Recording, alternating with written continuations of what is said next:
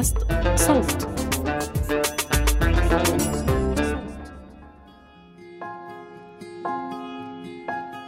مرحبا، أنا مراد، بقدم لكم هاي الحلقة الخاصة من بودكاست عيب لأشارككم قصتي اللي لفترة طويلة فكرت حالي بس أنا اللي عشتها، وبوقت كان ممكن يكون أبكر. عرفت إنه في كتار غيري مثلي عاشوها، وإنه ما حدا حكى لأنه عيب.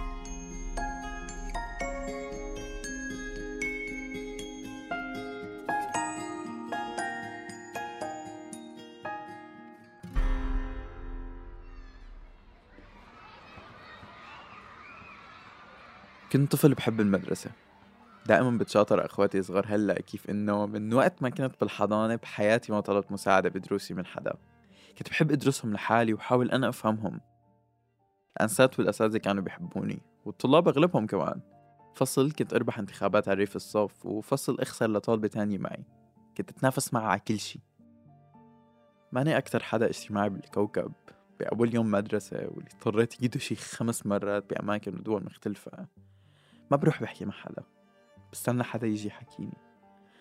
الطلاب كانوا يفكروني هيك لأني مغرور، وهو شوي يعني ما بنكر، بس بالحقيقة كان لأني بخاف أحكي أول وما بعرف أخذ راحتي فورا.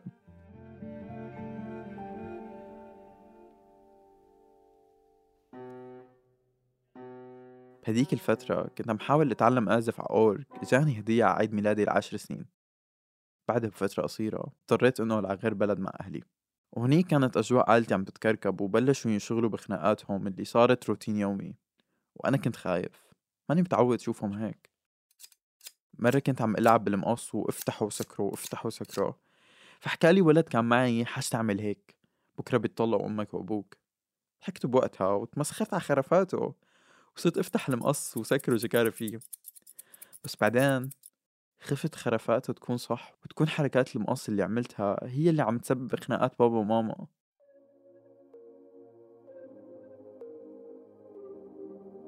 ما كنت مرتاح بالمدرسة الجديدة، مع أنه المدرسة أكتر مكان بحبه بالكوكب. ما كانت مختلطة، كانوا بس صبيان، وكان يصير في تنكيت على أشياء بعملها لأنه تعتبر مايعة أو ناعمة. حتى لهجتي كانت بالنسبة لهم مو رجالية كفاية. كان زمان بخلي بشلتي في على الأقل النص بنات مشان أنا أخذ راحتي والصبيان ما يجلقوا. هاي الاستراتيجية دائما بتزبط. مو معقول تتمسخر على حدا أنه عم يتصرف مثل البنات ومعك بنات بنفس المكان، إلا إذا كنت أليزو.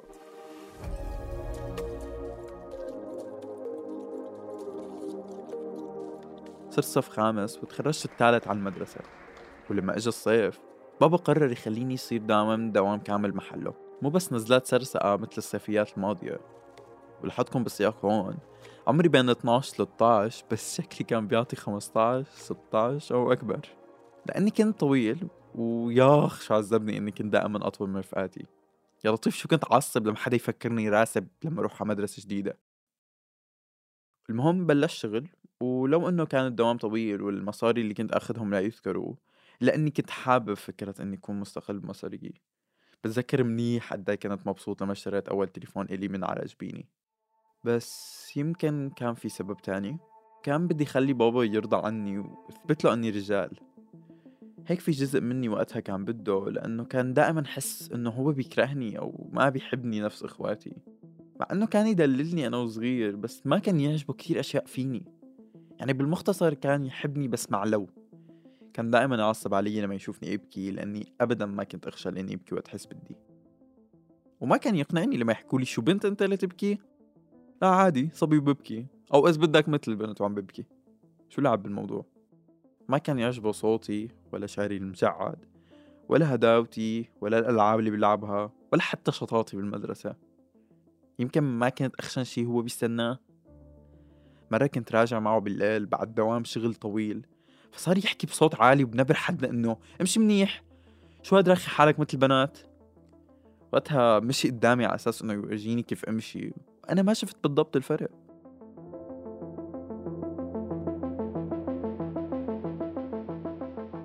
في يوم من أيام دوامي، الزلمة اللي كان بيشتغل عنا ما أجا، وضليت أنا لحالي بالمحل. ومثل العادة أخوه اللي هو جارنا اللي بيشتغل بالمحل اللي قدامنا بنفس السوق اجا يقعد عنا بالوقت اللي السوق فاضي، وبلش يفتح سيارة من الشرق ومن الغرب.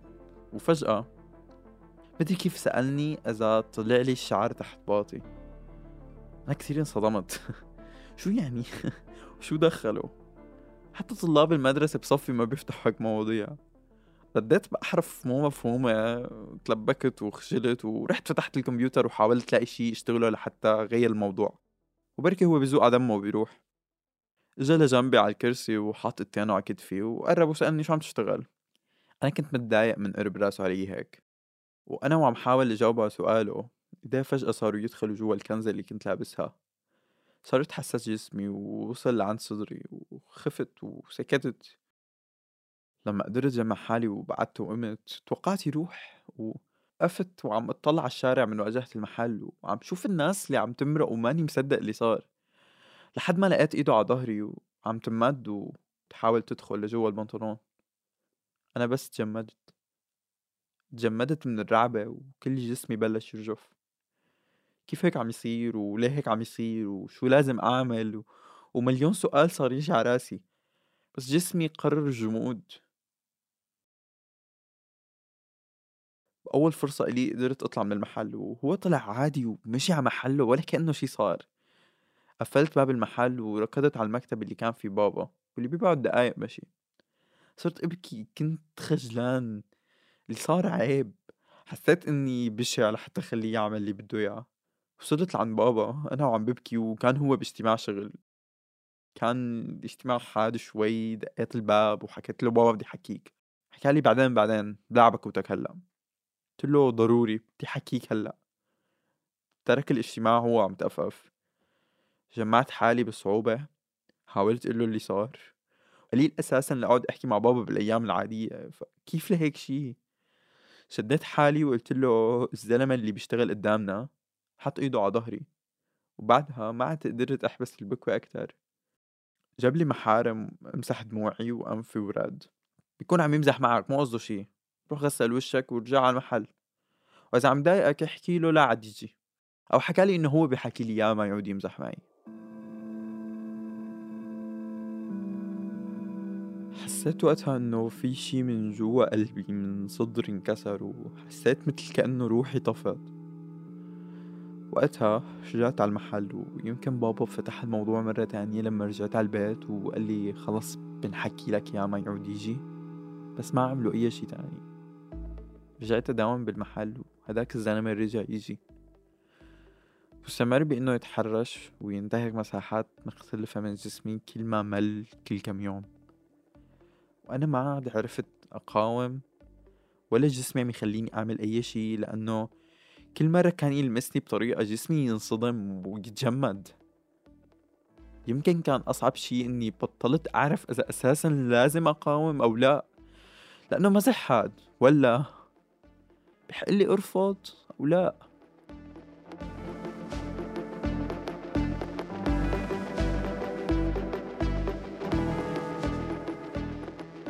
ما كنت عم بفهم جسمي وردات فعله وقتها. ما كنت متوقع كيف رح يتغير جسمي. ما حدا حكالي شو يعني بلوغ، مع اني كنت بلشت أبلغ. كرهت جسمي، كرهت حالي، وكرهت روحي، وصرت حس حالي بشع وسيء. يمكن فسرت إنه البلوغ هو اللي عم يسبب اللي عم يصير. بتذكر كان عندي خوف مو عادي من إنه تبين دقني. فكرت إنه إذا طلع الشعر على وجهي الكل رح يعرف هداك الزلمة شو عمل لي وشو عم يعمل لي. خلصت الصيف ورجعت على البيت، وكنت صرت بني آدم تاني. ما كنت متحمس للمدرسة، ما عاد حكيت كتير. كنت حاسس إني تقيل من جوا وإني مقرف. كانت تجيني كوابيس بكتير ليالي شوف فيها اللي صار. وبعد فترة ما عاد قدرت حتى أبكي. وقتها يمكن صرت بطلت أحس.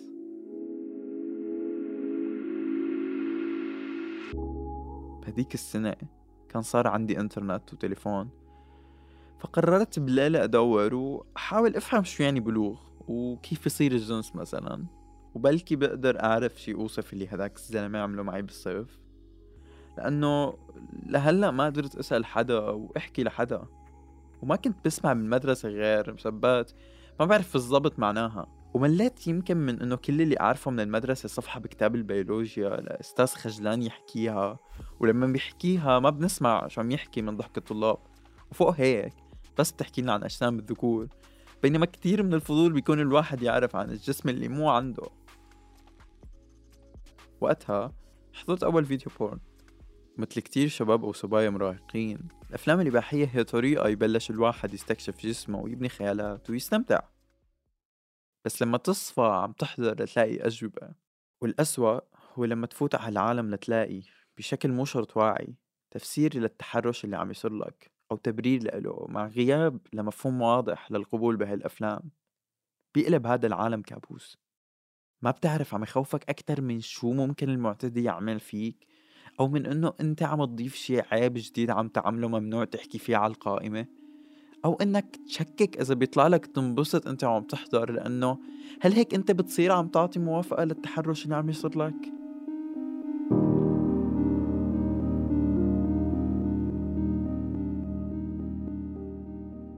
خلصت هالسنة وخلصت الابتدائي وصرت إعدادي أو متوسط في رواية أخرى. ما بعرف إذا بتذكر منها كتير لهديك السنة، بس بتذكر صيفها منيح. بهالفترة كنت نقلت على بيت جديد، حي جديد، نقلت على مدرسة جديدة، وأهلي كانوا بلشوا انتبهوا إني كئيب، وإنه ما كان عندي ولا رفيق، وإني كنت مدمن ألعب بلاي ستيشن، وإنه صار لهم زمان ما شافوني جايب علامات عالية بالمدرسة. هو بيني وبينكم كان صار لهم زمان ما سألوني عن درجاتي أساسا، ومع إنه عائلتي مانهم متدينين، بتخيل بهذاك الوقت ومع ضغط من قرايب شافوا إنه التحفيظ ممكن يعمل حياة اجتماعية لإلي، خاصة إنه كتير كانوا يحكوا لنا عن الرحل ونشاطات بتصير فيها. مع إني كنت زعلان من الله بوقتها، لأنه هداك الزلمة كان يحاول يلزق فيني بالجامعة كمان. لما كنت فوت أقعد أرتاح فيه كان دائما يجي بس يخلص صلاته لعندي بالمكان اللي كنت أقعد فيه لحالي بالزاوية بالجامعة، ويجي يحط إيده على كتفي أو يقرب مني بشكل بضايقة. كان يعمل هيك ليحسسني إنه جسمي إله يمكن، أو لحتى يخوفني بقديش ما بيخاف يقرب علي. كنت حزين وبأوقات كتير غضبان من الله، لأنه ما وقفه وما منعه يعمل لي هيك، حتى بالأوقات اللي كنت فيها ببيته لله. يمكن هي كانت طريقتي لعبر عن الصوت الواطي اللي كان يحكي لي بقلبي إني حدا منيح، إني ما بستحق اللي عم يصير لي، وإني والله ما بدي يصير لي. فليش الله ما عم ينهي كل هاد؟ مع هيك وقت حكولي إذا بدي روح، حكيت لماما إنه بجرب روح، مع إني كنت ما بصلي ولا مهتم أحفظ شي، بس كان بدي على الأقل أحاول أطلع من وحدتي. كنت بعرف إنه بقدر أبطل إمتى ما بدي، لأنه ولا مرة حدا جبرني على هيك شي.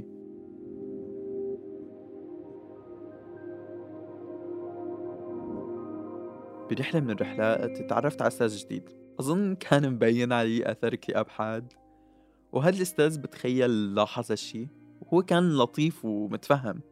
مرة بشكل عفوي الأستاذ حط إيده على كتفي فنقز بدني بطريقة كانت غريبة وبعدت. بهالفترة صار كتير غريب علي حدا يلمسني، مع أني من زمان بحب إنه حدا يعانقني أو يحط إيده على كتفي أو على إيدي، بس بهالفترة ما كنت بقدر أفهم اللمس غير بطريقة واحدة، ما كنت عم بقدر أترجمها غير كمقدمة لانتهاك جسمي. مرة الأستاذ عرض يوصل طلاب ما معهم أجرة تاكسي أو ما في حدا يوصلهم، وأنا كنت منهم. لما إجا دوري آخر شي وقبل ما أنزل حكالي إذا في شي حابب تحكي عنه أنا بسمع لك، وفيك تحكي عن اللي بدك يا معي. قلت له لا ما في شي. قال لي متأكد؟ قلت له ايه ما في شي. نزلت على بيتي، كان في كتير بدي احكيه ومحتاج احكيه، كان في كتير اشياء جديدة عم بلش اتعود عليها. ففكرت انه ممكن كمان انا لحالي اتخلص من الزلمة اللي بالشغل واطوي صفحة هديك القصة بدون ما حدا يعرف.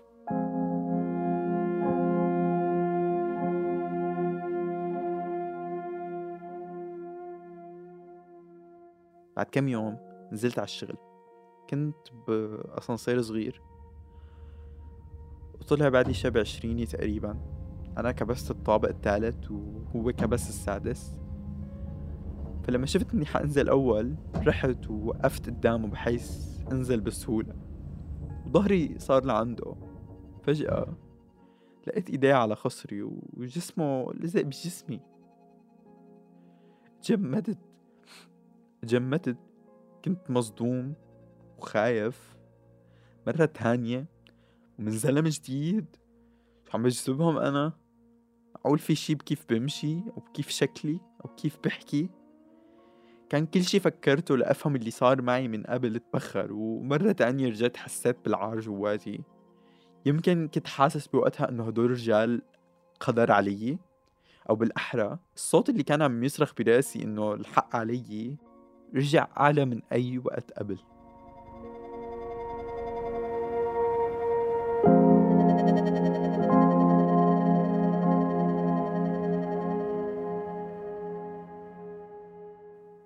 فتح الباب وطلعت منه فوراً ونزلت على الدرج لتحت لحتى استوعب اللي صار. كان لحقني، أنا كنت واقف بين سيارتين، رجلي معم يحملوني من الرعبة وعم حاول استنى نبضات قلبي تهدى. فجأة لمس كتفي، خفت ونهزت وارتعبت. طلب إنه ياخد رقمي. قلت له شو؟ قال بده يتواصل معي لنجتمع أكتر. حكيت له ينقلها بصوت عالي شوي بالشارع وإنه ما لح أعطيه رقمي، فشوي خاف وراح. دائما بفكر بإذا يا ترى ندم على اللي عمله، أو يا ترى هو عارف قديش أذاني. رجعت على المحل وفي أسئلة براسي. بنفس هذا الأسبوع رجع جارنا يجي لعندي على المحل، وأنا أغلب الوقت كنت عم بشتغل لحالي فيه. كنت بهالفترة عم بشوف إذا بقدر طلعه من حياتي، إذا صرت اتناشف معه وبدون ما أحكيه أو ألعه بشكل مباشر، لأنه ما كنت قادر. أنا بالنهاية طفل وهو زلمة كبير، وكنت عم لوم بحالي لدرجة إنه كنت أفكر لأني ما وقفته من أول يوم، فما عاد بحقلي وقفه متأخر. صرت أحاول أتجنب أخليه يجي لجنبي بأماكن أنا لحالي. بس مرة إجا وطلب أكياس لمحله، فأنا رحت للمستودع الصغير اللي ورا الدرج وفتت أطلع له الأكياس، فدخل معي فجأة وشبه سكر الباب، وأنا قلبي هبط من مكانه. جسمه كله كان علي، وأول مرة حدا بيكون هيك على جسمي. أنا متجمد من الرعبة. كان بده ياخد أكتر من جسمي هالمرة. انمدت ايده وكان بده ينزل البنطلون. قبل ما يعمل اي شي كمان قدرت لف وجهي وبعده عني، وبتذكر ملامح وجهه كيف كانت عم تطلع من الباب اللي سكره لانه كان خايف حدا يسمعه. كان عم حاول يحكي كلام انه هو بيحبني او شي هيك، بس كنت مع اني مو فهمان شي. قادر أعرف إنه تلاميح وجهه كانت عم تقلي إنه بس بده يعني اسكت واتركه يعمل اللي بده إياه، اتركه يفرض قوته على جسمي وبس يعمل اللي بباله. رفعت صوتي مرة تانية بحكي له ينقلع لبرا، فخاف ينسمع الصوت أو يمكن وقتها فاتت الزبونة على المحل، فطلع هو معصب.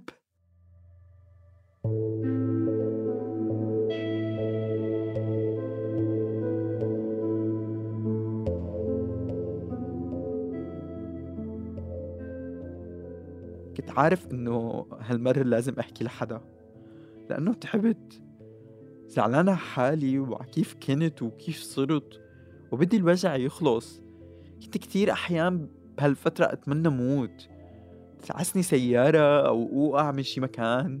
كل ما أقطع شارع أتخيل إنه يا ريت هلأ تخبطني سيارة، بس كان بدي يخلص كل شي.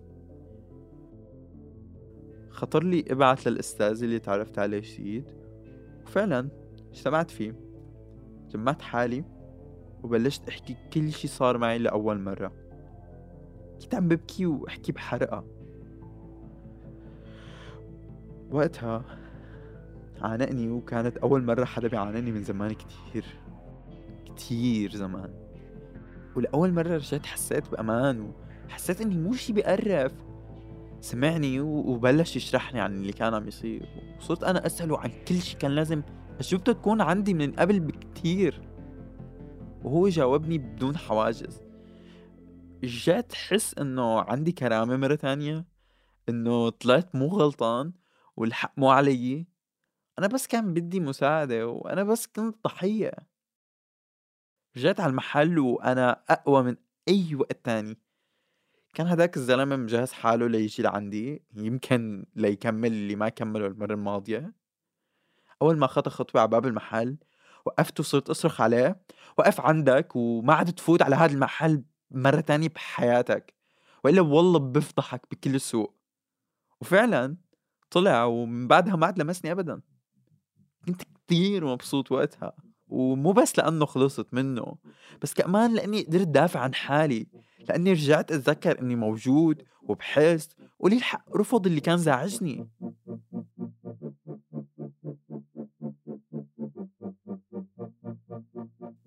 بعد هداك اليوم بلشت فقرة جديدة من قصتي، عنوانها أني استوعب وأتعافى. الكوابيس ما خلصت فورا، ولا رجعت حبيت حالي فورا، مو فورا رجعت حبكم مع ناس تانيين، ولا فورا رجعت أعرف أنه فيني اكتشف حالي. وللأسف كتير أخذ وقت للاقي أجوبة لسؤال ليش هيك صار معي. بعد سنة تقريبا عرفت أنه الزلمة اللي تحرش فيني وحاول يغتصبني كان متزوج ومرته ولدت بنت. بتذكر كيف بكيت يومها، كنت مقهورة عليها وبنفس الوقت مقهورة على حالي لأنه كان بحياتي.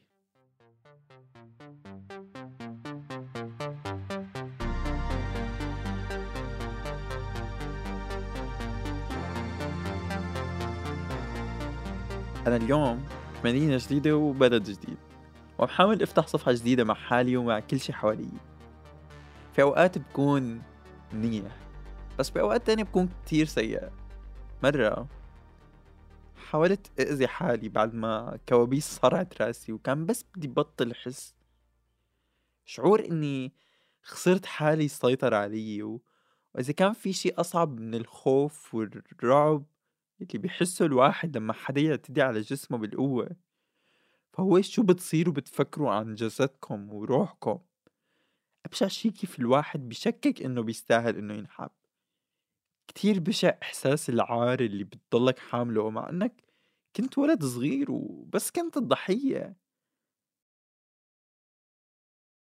من فترة قريبة كنت متطوع بمعرض الكتاب بعد تقريبا 5 سنين من اللي صار. في شاب تحرش بمتطوعة كانت معي بالفريق وحاول يزعجها جسديا.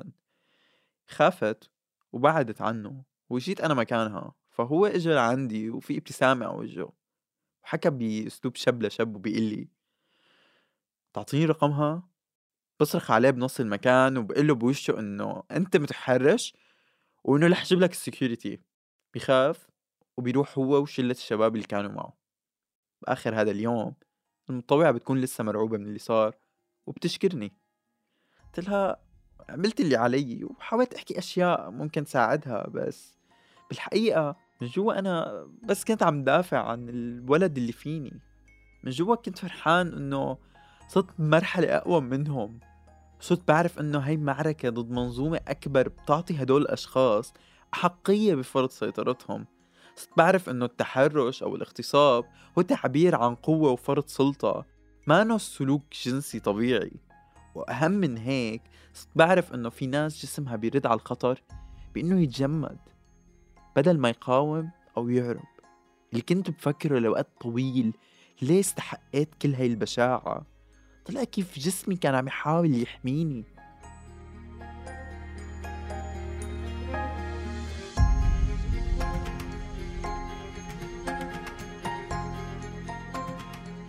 مراد مو اسمي الحقيقي، استخدمته للحفاظ على خصوصيتي. كتبت لكم وقدمت لكم هاي الحلقة بنفسي.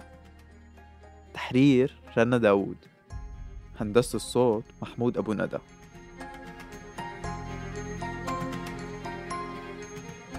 ما تنسوا تشتركوا بقناة عيب على أي تطبيق بودكاست لتوصلكم تنبيهات الحلقات الجديدة، وانتظروا الموسم الجديد قريبا. بودكاست عيب من إنتاج صوت.